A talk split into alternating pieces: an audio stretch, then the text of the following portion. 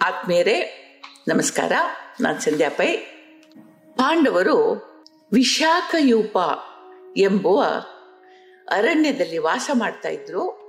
ಒಂದು ದಿನ ಭೀಮಸೇನ ಅರಣ್ಯದಲ್ಲಿ ಅಡ್ಡಾಡ್ತಾ ಇರುವಾಗ ಒಂದು ಮಹಾ ಸರ್ಪವನ್ನು ಕಂಡ, ಅದರ ಗಾತ್ರ ಮತ್ತು ರೂಪ ಕೊಂಡು ಆಶ್ಚರ್ಯಚಕಿತನಾದ, ಅದರ ಹತ್ರ ಬರ್ತಾ ಇರೋ ಹಾಗೆ ಅದು ಬುಸುಗುಟ್ಟ ಅವನನ್ನು ಬಿಗಿಯಾಗಿ ಸುತ್ತಿಕೊಂಡಿತು ಭೀಮಸೇನ ಹತ್ತು ಸಾವಿರ ಆನೆಗಳ ಬಲ ಇರುವವನು ಮಹಾಪರಾಕ್ರಮಿ. ಆದರೂ ಸರ್ಪ ಅವನನ್ನು ಸುತ್ತಿಕೊಂಡ ಕೂಡಲೇ ಅವನ ಶಕ್ತಿಯೆಲ್ಲ ಕಳೆದು ಹೋಗಿ ಪ್ರಜ್ಞಾಹೀನನಾದ. ಸ್ವಲ್ಪ ಹೊತ್ತಿನಲ್ಲಿ ಎಚ್ಚರ ಆದರೂ ಅವನಿಗೆ ಸರ್ಪದ ಹಿಡಿತದಿಂದ ಒಂದು ಚೂರು ಅಲಗಾಡ್ಲಿಕ್ಕಾಗಲಿಲ್ಲ. ಶಕ್ತಿ ಮಾತ್ರ ಅಲ್ಲ, ಬುದ್ಧಿವಂತನೂ ಆಗಿದ್ದ ಅವನಿಗೆ ಇದೊಂದು ಸಾಮಾನ್ಯ ಸರ್ಪ ಅಲ್ಲ. ಅದಕ್ಕಿಂತ ಹಿರಿದಾದ ಯಾವುದೋ ಒಂದು ಜೀವ ಸರ್ಪ ರೂಪದಲ್ಲಿದೆ ಅಂತ ಗೊತ್ತಾಯಿತು. ಅವನು ವಿನಯದಿಂದ, ಹೇ ಸರ್ಪರಾಜ, ನಾನು ಮಹಾರಾಜ ಪಾಂಡುವಿನ ಪುತ್ರ ಭೀಮಸೇನ, ಧರ್ಮಾತ್ಮ ಯುಧಿಷ್ಠಿರ ನನ್ನ ಅಣ್ಣ, ಅತ್ಯಂತ ಬಲಶಾಲಿಯಾದ ನಾನು ಇಲ್ಲಿಯವರೆಗೆ ಪರಾಜಯ ಕಂಡದ್ದೇ ಇಲ್ಲ. ಈಗ ನಿನ್ನಿಂದ ಬಂಧಿತನಾಗಿದ್ದೀನಿ. ಅಂದರೆ ನೀನು ಪರಮ ಶಕ್ತಿವಂತನೋ ಅನುಗ್ರಹಿತನೋ, ಮಾಯಾವಿಯೋ ಆಗಿರ್ಬೇಕು. ನೀನ್ ಯಾರು ಅಂತ ಕೇಳ್ದ. ಮಹಾಸರ್ಪ ಭೀಮನ ಮುಖಕ್ಕೆ ಎದುರಾಗಿ ತನ್ನ ಹೆಡೆ ತಂದು, ನನ್ನ ಹೆಸರು ನಹುಷ, ನನ್ನ ತಂದೆಯ ಹೆಸರು ಆಯು. ಮಹರ್ಷಿ ಅಗಸ್ತ್ಯರ ಶಾಪದಿಂದ ಈ ಭುಜಂಗ ರೂಪ ನನಗುಂಟಾಯಿತು. ದಿನದ ಆರನೆಯ ಭಾಗದಲ್ಲಿ ನನ್ನ ಕೈಗೆ ಯಾರೇ ಸಿಕ್ಲಿ, ಅವರು ನನ್ನ ಹಿಡಿತದಿಂದ ತಪ್ಪಿಸ್ಕೊಳ್ಳಿಕ್ ಸಾಧ್ಯ ಇಲ್ಲ ಅಂತ. ಇತ್ತ ಧರ್ಮರಾಯನಿಗೆ ಅನೇಕ ಅಪಶಕುನಗಳು ಕಂಡು ಬಂದವು. ಬೇಟೆಗೆ ಅಂತ ಹೋದ ಭೀಮಸೇನ ಯಾವುದೋ ಅಪಾಯದಲ್ಲಿದ್ದಾನೆ ಅಂತ ಅನ್ನಿಸ್ತು ಕೂಡಲೇ ಅವನು ಆಚಾರ್ಯ ಧೌಮ್ಯರನ್ನ ಕರ್ಕೊಂಡು ಭೀಮಸೇನನ್ನ ಹುಡ್ಕೊಂಡು ಬಂದ. ಭೀಮನ ಹೆಜ್ಜೆಯ ಜಾಡನ್ನು ಹಿಡಿದು ಹೊರಟ ಅವರಿಗೆ ಬಹು ದುರ್ಗಮವಾದ ನೀರಿಲ್ಲದ ಬೆಂಗಾಡಿನಂತೆ ಕಾಣುತ್ತಿದ್ದ ಪ್ರದೇಶದಲ್ಲಿ ಮಹಾ ಸರ್ಪವೊಂದರ ಬಂಧನದಲ್ಲಿದ್ದ ಭೀಮ ಕಂಡ ದಯನೀಯ ಸ್ಥಿತಿಯಲ್ಲಿದ್ದ ಭೀಮನಿಗೆ ಅಣ್ಣನನ್ನು ಕಂಡು ಸಂತೋಷ ಆಯಿತು. ಅವನು, ಅಣ್ಣ, ಈ ಮಹಾ ಸರ್ಪ ನನ್ನನ್ನು ಭಕ್ಷಿಸುವವನಿದ್ದಾನೆ ಅಂತಂದ. ಧರ್ಮರಾಯ ಕೈ ಮುಗಿದು, ಸರ್ಪರಾಜ, ನಿನಗೆ ಆಹಾರ ಬೇಕು ಅಂತಾದರೆ ಬೇರೆ ಆಹಾರವನ್ನು ಒದಗಿಸ್ತೇವೆ. ದಯವಿಟ್ಟು ನನ್ನ ತಮ್ಮನನ್ನು ಬಿಡುಗಡೆ ಮಾಡು ಅಂತ ಬೇಡ್ದ.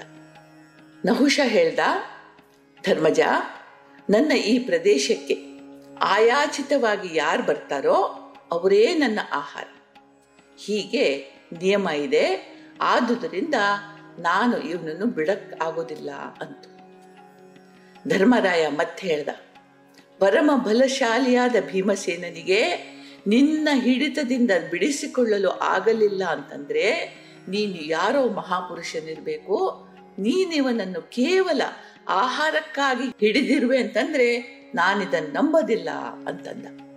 ಆಗ ಸರ್ಪ, ಸರಿಯಾಗಿ ಊಹಿಸಿದೆ, ನಾನು ನಿನ್ನ ವಂಶಜನೇ, ಆಯು ನನ್ನ ತಂದೆ ಚಂದ್ರವಂಶದಲ್ಲಿ ಐದನೆಯವನಾದ ನನ್ನ ಹೆಸರು ನಹುಷ.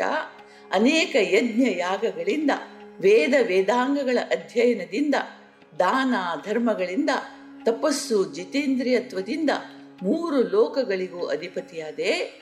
ಈ ಅಧಿಕಾರದಿಂದ ಅಹಂಕಾರ ಉಂಟಾಯಿತು. ಪಲ್ಲಕ್ಕಿಯಲ್ಲಿ ಕುಳಿತು ಬ್ರಾಹ್ಮಣರಿಂದ, ಮಹರ್ಷಿಗಳಿಂದ ಅದನ್ನು ಹೊರಿಸ್ತಾ ಇದ್ದೆ. ಒಂದು ಬಾರಿ ಹೀಗೆ ಸಾಗ್ತಾ ಇರುವಾಗ ನಿಧಾನಗತಿಯಲ್ಲಿ ಸಾಗಿ ಹೋಗ್ತಾ ಇದ್ದಾರೆ ಅಂತ ಹೇಳಿ ಮಹರ್ಷಿ ಅಗಸ್ತ್ಯರನ್ನ ಕಾಲಿಂದ ಒದ್ದೆ. ಆಗ ಅವರು ಕೆಳಗೆ ಬೀಳುವಂತೆ, ಸರ್ಪವಾಗುವಂತೆ ನನ್ನನ್ನು ಶಪಿಸಿದರು.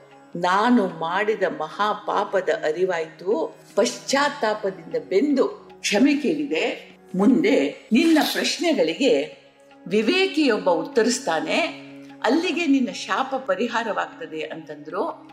ನಾನು ಅಂಥವನಿಗಾಗಿ ಕಾಯ್ತಾ ಇದ್ದೀನಿ. ನೀನು ನನ್ನ ಪ್ರಶ್ನೆಗಳಿಗೆ ಉತ್ತರಿಸು. ಉತ್ತರಗಳು ಸರಿಯಾದದ್ದವು ಅಂತಾದ್ರೆ ನಿನ್ನ ತಮ್ಮನನ್ನ ಬಿಡುಗಡೆ ಮಾಡ್ತೀನಿ ಅಂತಂದ. ಧರ್ಮರಾಜ ಒಪ್ಪಿದ. ನಹುಷ ಮೊದಲ ಪ್ರಶ್ನೆ ಮುಂದಿಟ್ಟ. ಇದು ತುಂಬಾ ಚಂದದ ಪ್ರಶ್ನೋತ್ತರಗಳು, ಬಹಳ ತಿಳಿದುಕೊಳ್ಳುವ ವಿಷಯ ಇದರಲ್ಲಿದೆ. ಮೊದಲ ಪ್ರಶ್ನೆ ಕೇಳಿ, ಬ್ರಾಹ್ಮಣ ಅಂದ್ರೆ ಯಾರು? ಮನುಷ್ಯನಾಗಿ ಹುಟ್ಟಿದವ, ಯಾವ ವಿಷಯವನ್ನ ತಿಳಿದಿರಬೇಕು? ಯಾವ ವಿಷಯ ತಿಳಿದಿರುವವ ಸುಖಿ? ಅಂತ ಕೇಳಿ ಧರ್ಮರಾಯ ಉತ್ತರಿಸಿದ, ಸತ್ಯವಚನ, ದಾನಶೀಲತೆ, ಕ್ಷಮೆ ಸೌಶೀಲ್ಯ ಉದಾರತೆ, ತಪಸ್ಸು, ದಯೆ ಈ ಗುಣಗಳಿರುವವನು ಮಾತ್ರ ಬ್ರಾಹ್ಮಣ ಅನ್ನಿಸ್ಕೊಳ್ತಾನೆ. ಈ ಸೃಷ್ಟಿ ಮೂಲವಾದ ವಿಶ್ವ ಚೈತನ್ಯವನ್ನ ನಾವು ಭಗವಂತ ಅಂತ ಏನ್ ಹೇಳ್ತೇವೋ ಅವನನ್ನು ತಿಳಿದವನೇ ಸುಖಿ. ಇದರ ಬಗ್ಗೆ ನಿನ್ನ ಅಭಿಪ್ರಾಯ ಏನು ಅಂತ ಧರ್ಮಜ ವಾಪಸ್ ಕೇಳಿದ. ನಹುಷ, ನಕ್ಕ, ಧರ್ಮಜ, ನಿನ್ನ ಮಾತುಗಳು ಯುಕ್ತವಾಗಿವೆ. ನೀನು ಹೇಳಿದ ಗುಣಗಳು ಒಬ್ಬ ಶೂದ್ರನಲ್ಲಿ ಇದ್ರೆ ಅವನನ್ನು ಬ್ರಾಹ್ಮಣ ಅನ್ನಬಹುದೇ? ಎರಡನೇದಾಗಿ, ನೀನು ಹೇಳಿದ ಪರಬ್ರಹ್ಮ ಎಂಬುದನ್ನು ನಾನು ಇಲ್ಲಿಯವರೆಗೆ ನೋಡಲಿಲ್ಲ. ಇದರ ಅರಿವು ನನಗಿಲ್ಲ. ನೀನು ಸದಾಚಾರ ಸಂಪನ್ನನೇ ಬ್ರಾಹ್ಮಣ ಅನ್ನೋದಾದ್ರೆ ವರ್ಣಾಶ್ರಮಗಳೇ ಇಲ್ಲವಾಗುತ್ತವಲ್ವಾ? ಇದಕ್ಕೇನ್ ಹೇಳ್ತೀಯಾ ಅಂತಂದ. ಧರ್ಮರಾಜ ಮತ್ತೆ ಉತ್ತರಿಸಿದ. ಜಾತಿಯನ್ನು ನಿರ್ಧರಿಸುವುದು ದುಸ್ಸಾಧ್ಯ. ಈಗ ಮಾನವರನ್ನು ಶೀಲವನ್ನು ಆಧರಿಸಿ ಗುರುತಿಸಬೇಕು. ಕ್ರೂರ ಕರ್ಮ, ಯಾ ಕಾಮ ಕ್ರೋಧಾದಿಗಳಿಂದ ಆಳಲ್ಪಡುವವನು ತಮೋಗುಣ ಪ್ರವೃತ್ತಿ ಇರುವವನು ಶೂದ್ರನೇ ಸರಿ. ಯಾವ ಜಾತಿಯಲ್ಲೂ ಅವನು ಹುಟ್ಟಿರ್ಲಿ, ಅವನು ಶೂದ್ರನೇ. ಸಂಸ್ಕಾರಗಳು ಬ್ರಾಹ್ಮಣತ್ವವನ್ನು ನೀಡ್ತವೆ. ಸಂಸ್ಕಾರದ ಫಲ ಸದ್ವೃತ್ತಿಯಾಗಿರ್ಬೇಕು. ಮತ್ತೆ ಕೇಳಿದ ಧರ್ಮರಾಜ, ಸರ್ಪರಾಜ, ಯಾವ ಕರ್ಮಾಚರಣೆಯಿಂದ ಸದ್ಗತಿ ಪ್ರಾಪ್ತವಾಗುತ್ತೆ. ಈಗ ನಕ್ತ ಸರ್ಪ ರೂಪದಲ್ಲಿದ್ದ ನಹುಶ ಹೇಳ್ದ, ಸತ್ಪಾತ್ರ ದಾನ, ಪ್ರಿಯೋಕ್ತಿಗಳು ಸತ್ಪಾತ್ರ ದಾನ ಅಂತಂದ್ರೆ ಯಾರು ದಾನಕ್ಕೆ ಅರ್ಹರೋ ಅವರಿಗೆ ಮಾತ್ರ ಕೊಡ್ಬೇಕು. ಪ್ರಿಯೋಕ್ತಿಗಳು, ಸತ್ಯಭಾಷಿತ್ವ, ಅಹಿಂಸೆ, ಇದರಿಂದ ಸದ್ಗತಿ ಪ್ರಾಪ್ತಿಯಾಗ್ತದೆ. ಸತ್ಯಭಾಷಿತ್ವ ಅಂದ್ರೆ ಸದಾ ಕಾಲದಲ್ಲಿ ಸತ್ಯವನ್ನೇ ಹೇಳುದು. ಎಷ್ಟೇ ಕಷ್ಟ ಆಗ್ಲಿ ಸತ್ಯವನ್ನೇ ಹೇಳುದು. ಹಾಗಾದರೆ ಸತ್ಪಾತ್ರ ದಾನ ಮತ್ತು ಸತ್ಯವಚನ. ಈ ಎರಡರಲ್ಲಿ ಯಾವುದು ಶ್ರೇಷ್ಠ? ಅಹಿಂಸೆ ಮೇಲೋ ಪ್ರಿಯೋಕ್ತಿ ಮೇಲೋ? ನಹುಶ ಹೇಳ್ದ, ಧರ್ಮರಾಜ, ಯಾವುದೂ ಶ್ರೇಷ್ಠ ಅಲ್ಲ, ಯಾವುದೂ ಕನಿಷ್ಠ ಅಲ್ಲ. ಅವು ಕಾರ್ಯರೂಪಕ್ಕೆ ಬರುವ ಕಾಲದಲ್ಲಿ ಅವುಗಳ ಹಿರಿಮೆ ಗರಿಮೆ ಗೊತ್ತಾಗ್ತದೆ. ಆಯಾ ಕಾರ್ಯಫಲವನ್ನು ಅವಲಂಬಿಸಿ ಯಾವುದು ಮುಖ್ಯ ಅಂತ ನಿರ್ಧರಿಸಬೇಕು ಅಂತ ಉತ್ತರಿಸಿದ ನಹುಷ. ಮತ್ತೆ ಕೇಳ್ದ, ಇನ್ನೇನಾದರೂ ಕೇಳೋದಿದೆಯೇನು ಅಂತಂದ. ಧರ್ಮರಾಜ, ಹೌದು, ಮನುಷ್ಯ ಸತ್ತು ಹೋದ ಕೂಡಲೇ ಶರೀರವನ್ನ ಸುಟ್ಟು ಹಾಕ್ತೀವಿ ಶರೀರವೇ ನಷ್ಟವಾದ ನಂತರ ಕರ್ಮ ಫಲಗಳು ಹೇಗೆ ಉಳಿಯುತ್ತವೆ? ಶರೀರವೇ ಇಲ್ಲ ಅಂತಾದ್ರೆ ಸ್ವರ್ಗಕ್ಕೆ ಹೋಗೋದು ಅಂತಂದರೇನು? ನಹುಷ ಹೇಳ್ದ, ಯುಧಿಷ್ಠರ, ಭೌತಿಕ ಶರೀರ ನಷ್ಟವಾದ ಮಾತ್ರಕ್ಕೆ ಅದರಲ್ಲಿದ್ದು ಅದನ್ನು ನಡೆಸುವ ಜೀವ ನಷ್ಟವಾಗಲ್ಲ. ಆಯಾ ಜನ್ಮಗಳ ಕರ್ಮ ಫಲದಿಂದ ಅವನು ಮೂರು ರೀತಿಗಳಲ್ಲಿ ಪರಿವರ್ತನೆ ಹೊಂತಾನೆ ದಾನ, ಅಹಿಂಸೆ, ಸತ್ಯನಿಷ್ಠೆಗಳ ಫಲದಿಂದ ಸ್ವರ್ಗ ಪ್ರಾಪ್ತಿಯಾಗ್ತದೆ. ಪಾಪ ಪುಣ್ಯಗಳ ಸಮತೋಲನ ಇದ್ರೆ ಮತ್ತೆ ಮನುಷ್ಯನಾಗಿ ಹುಟ್ಟುತ್ತಾನೆ ಕುಕ್ಕರ್ಮಿಯಾದವನು ಜಂತು ಯೋನಿಗಳಲ್ಲಿ ಜನ್ಮ ತಾಳ್ತಾನೆ. ಪ್ರಾಣಿ, ಪಶು, ಪಕ್ಷಿಗಳಿಗೂ ಕೂಡ ಇದೇ ತತ್ವ ಅನ್ವಯಿಸ್ತದೆ. ನಾನೇ ಇದಕ್ಕೆ ಉದಾಹರಣೆ. ಮನುಷ್ಯ ಜನ್ಮದಲ್ಲಿ ಹುಟ್ಟಿದೆ, ಸಕಲ ವಿದ್ಯಾಪಾರಂಗತನಾದೆ, ಬ್ರಹ್ಮರ್ಷಿಗಳು, ದೇವ, ಗಂಧರ್ವ, ಯಕ್ಷ, ಕಿನ್ನರ, ಕಿಂಪುರುಷರಿಂದ ಓಲೈಸಲ್ಪಟ್ಟೆ, ಅಹಂಕಾರದಿಂದ ಕುಕರ್ಮ ಮಾಡಿದೆ, ಶಾಪಗ್ರಸ್ತನಾಗಿ ಸರ್ಪ ರೂಪ ತಾಳಿದೆ, ಈಗ ವಿಮೋಚನೆಯ ಕಾಲ ಹತ್ರ ಬಂದಿದೆ, ನಿನ್ನಂಥ ಮಹಾತ್ಮನ ದರ್ಶನದಿಂದ ನನಗೆ ಈ ರೂಪದಿಂದ ಅಹಂಕಾರದಿಂದ ಮುಕ್ತಿ ಸಿಗುತ್ತೆ. ಬ್ರಾಹ್ಮಣತ್ವ ಹೊಂದಲು ಮತ್ತು ಪರಾತ್ಪರ ಬ್ರಹ್ಮ ವಸ್ತುವನ್ನ ಕಾಣಲು ಸತ್ಯ, ತಪಸ್ಸು, ದಾನ, ಅಹಿಂಸೆ, ಧರ್ಮ ತತ್ಪರತೆಗಳೇ ಮುಖ್ಯ ಸಾಧನಗಳು, ಜಾತಿ ಕುಲಗಳಲ್ಲ. ಇದನ್ನು ತಿಳಿಯಲೆಂದೇ ನಾನು ನಿನ್ನನ್ನು ಇದರ ಬಗ್ಗೆ ಪ್ರಶ್ನಿಸಿದೆ ಅಂತ ಹೇಳಿದ ನಹುಷ ತನ್ನ ನಿಜ ರೂಪ ಧಾರಣೆ ಮಾಡಿದ. ಹಾವಿನ ರೂಪ ಹೋಯಿತು, ಮನುಷ್ಯ ರೂಪ ಬಂತು, ತನಗಾಗಿ ಬಂದಿದ್ದ ದಿವ್ಯ ವಿಮಾನದಲ್ಲಿ ಕುಳಿತು ಸ್ವರ್ಗಕ್ಕೆ ಹೊರಟು ಹೋದ ಭೀಮನೊಂದಿಗೆ ಧರ್ಮಜ ತನ್ನ ಆಶ್ರಮಕ್ಕೆ ವಾಪಸ್ ಬಂದ. ಈ ನಹುಷ್ ಚಕ್ರವರ್ತಿಗೆ ಯಾತಿ, ಯಯಾತಿ, ಸಂಯಾತಿ, ಆಯಾತಿ, ಅಯತಿ ಮತ್ತು ಧ್ರುವ ಎಂಬ ಹೆಸರಿನ ಆರು ಮಂದಿ ಗಂಡು ಮಕ್ಕಳಿದ್ರು. ಇವರಲ್ಲಿ ಮೊದಲನೆಯನಾದ ಯತಿಗೆ ಸಂಸಾರದಲ್ಲಿ ಆಸಕ್ತಿ ಇರಲಿಲ್ಲ. ಅವನು ಬ್ರಹ್ಮ ಸಾಕ್ಷಾತ್ಕಾರದ ಮಾರ್ಗವನ್ನು ಅನುಸರಿಸಿ ಯೋಗಾಭ್ಯಾಸ ನಿರತನಾಗಿ ಭವಬಂಧನದಿಂದ ಪಾರಾದ. ಎರಡನೆಯವನಾದ ಯಯಾತಿ ಸತ್ಯನಿಷ್ಠನು, ಪರಾಕ್ರಮಿ, ಪ್ರಜಾವತ್ಸಲನು ಆಗಿದ್ದ ನಹುಶನ ನಂತರ ಇವನು ಚಕ್ರವರ್ತಿಯಾದ. ಇವನ ಪತ್ನಿಯರಾದ ದೇವಯಾನಿ ಮತ್ತು ಶರ್ಮಿಷ್ಠೆಯರಲ್ಲಿ ಅನೇಕ ಮಕ್ಕಳಾದ್ರು. ಅನೇಕ ವರ್ಷಗಳ ಕಾಲಧರ್ಮದಿಂದ ರಾಜ್ಯವಾಳಿದ ಯಯಾತಿಗೆ ವೃದ್ಧಾಪ್ಯ ಬಂತು. ದೇಹ ವಿರೂಪವಾಯಿತು ಶಕ್ತಿ ಕುಂದಿತು. ಆದರೂ ಸಂಸಾರದ ಮೋಹ ಕಡಿಮೆ ಆಗಲಿಲ್ಲ.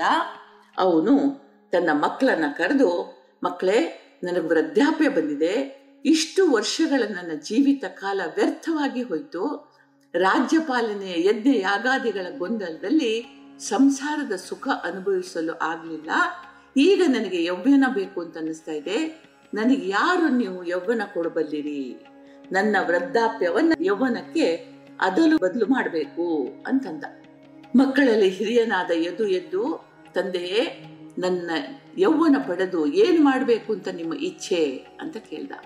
ಆವಾಗ ಯಯಾತಿ, ಸಂಸಾರದ ಸಮಸ್ತ ಭೋಗಗಳನ್ನು ಅನುಭವಿಸಲಿಕ್ಕೆ ಆಶಿಸುತ್ತೇನೆ, ನನ್ನ ಕಾಮನೆಗಳನ್ನು ಪೂರ್ಣಗೊಳಿಸ ಬಯಸುತ್ತೇನೆ ಇದಕ್ಕೆ ಬದಲಾಗಿ ಈ ನನ್ನ ಅಖಂಡ ಸಾಮ್ರಾಜ್ಯವನ್ನು ಅನುಶಾಸನ ಮಾಡುವ ಅಧಿಕಾರ ನೀನು ಕೊಡ್ತೀನಿ. ಪೂರ್ತಿ ಕೊಡಲ್ಲ, ಅನುಶಾಸನ ಮಾಡಲಿಕ್ಕೆ, ಅಂದ್ರೆ ಆಳ್ಲಿಕ್ಕೆ ಅಂದ. ಈ ಮಾತು ಕೇಳಿದ ಯಾರು? ಇದಕ್ಕೆ ಉತ್ತರಿಸಲಿಲ್ಲ. ಕಡೆಗೆ ಶರ್ಮಿಷ್ಠೆಯ ಮಗನಾದ ಪುರು ಎದ್ದು ನಿಂತು, ತಂದೆಯೇ, ತಂದೆಯ ಆಸೆಯನ್ನು ಪೂರ್ಣಗೊಳಿಸುವುದು ಮಗನ ಕರ್ತವ್ಯ. ನಾನು ನಿನಗೆ ನನ್ನ ಯೌವನ ನೀಡಲಿಕ್ಕೆ ಸಿದ್ಧನಿದ್ದೇನೆ ಅಂತಂದ. ಯಯಾತಿಗೆ ಪರಮ ಸಂತೋಷವಾಯಿತು. ತಪಶಕ್ತಿಯ ಬಲದಿಂದ ಪುರುವಿನ ಯೌವನವನ್ನು ಪಡ್ಕೊಂಡು ತನ್ನ ವೃದ್ಧಾಪ್ಯವನ್ನು ಪುರುವಿ ಕೊಟ್ಟ ಪುರು ವೃದ್ಧನಂತೆ ಆಡಳಿತದಲ್ಲಿ ನಿರಂತನಾದರೆ ಯುವಕ ಯಯಾತಿ ಸುಖ ಭೋಗಗಳಲ್ಲಿ ತೊಡಗಿಸಿಕೊಂಡ ಒಂದು ಸಾವಿರ ವರ್ಷಗಳ ಕಾಲ ಹೀಗೆ ನಡೀತು. ಆದರೂ ಅವನಿಗೆ ತೃಪ್ತಿ ಅನ್ನೋದಿರಲಿಲ್ಲ. ಇನ್ನೂ ಬೇಕು ಇನ್ನೂ ಬೇಕು, ಮತ್ತು ಬೇಕು ಅಂತ ಮನಸ್ಸು ಬಯಸ್ತಾ ಇತ್ತು. ಈಗ ಅವನಿಗೆ ಜ್ಞಾನೋದಯ ಆಯಿತು. ಅಗ್ನಿಗೆ ತುಪ್ಪ ಹಾಕಿದಷ್ಟು ಅಗ್ನಿ ಪ್ರಜ್ವಲಿಸ್ತದೆಯೇ ಹೊರತು ಆರಿ ಹೋಗೋದಿಲ್ಲ. ಹಾಗೆ ಕಾಮನೆಗಳಿಗೆ ತೃಪ್ತಿ ಅನ್ನೋದು ಇಲ್ಲ. ಅಖಂಡ ಭೂಮಂಡಲವೇ ನಮ್ಮದಾದರೂ. ಸ್ವರ್ಗದ ಕಾಮನೆ ಕಾಡ್ತದೆ. ಇದರೊಂದಿಗೆ ಭಯವೂ ಹೆಚ್ಚುತ್ತದೆ. ಭಯದಿಂದ ದ್ವೇಷ. ಸಾವಿರ ವರ್ಷಗಳ ಅನುಭವದಿಂದ ಈ ಸತ್ಯ ಕೊಂಡುಕೊಂಡೆ. ನಿಜವಾದ ಜೀವನದ ಉದ್ದೇಶ. ಪರಬ್ರಹ್ಮ ವಸ್ತುವಿನ ಅರಿವು ಅಂತ ಹೇಳಿ ತನ್ನ ಮಗ ಪುರುವಿಗೆ ಯೌವನ ವಾಪಸ್ ಕೊಟ್ಟು ತನ್ನ ವೃದ್ಧಾಪ್ಯವನ್ನ ಮರಳಿ ಪಡೆದ. ಮತ್ತೆ ಹೇಳ್ದ, ಮಗು ಪುರು, ನಿನ್ನಿಂದ ನಾನು ಪುತ್ರವಂತ ಅನ್ನಿಸ್ಕೊಂಡೆ. ನನ್ನ ಆಶಯವನ್ನ ಪೂರ್ಣಗೊಳಿಸಿ ಕೀರ್ತಿವಂತನಾದೆ. ವಂಶದ ಕಿಡಿ ನಿನ್ನಿಂದ ಪ್ರಜ್ವಲಿತವಾಯಿತು. ಆದುದರಿಂದ ನಿನ್ನಿಂದ ಒಂದು ಹೊಸ ವಂಶವೇ ಉದಯವಾಗಲಿ ಅಂತ ನಿನ್ನನ್ನು ಆಶೀರ್ವದಿಸ್ತೇನೆ. ಅದು ಪೌರವ ವಂಶ ಅಂತೆ ಪ್ರಖ್ಯಾತ ಆಗಲಿ ಅಂತ ಹೇಳಿ ಗುರುವಿಗೆ ಚಕ್ರವರ್ತಿ ಪದವಿಯ ಅಭಿಷೇಕ ಮಾಡಿದ. ತಾನು ಭೃಗುತುಂಬ ಎಂಬ ಪರ್ವತದ ತಪ್ಪಲಿ ಹೋಗಿ ತಪಸ್ ಮಾಡಿದ. ಅನೇಕ ವರ್ಷಗಳ ಸಾಧನೆಯ ನಂತರ ಪ್ರಾಯೋಪ್ರವೇಶ ವ್ರತದಿಂದ ದೇಹತ್ಯಾಗ ಮಾಡಿದ. ಅವನಿಗೆ ಸ್ವರ್ಗ ಪ್ರಾಪ್ತಿಯಾಯ್ತಂತೆ.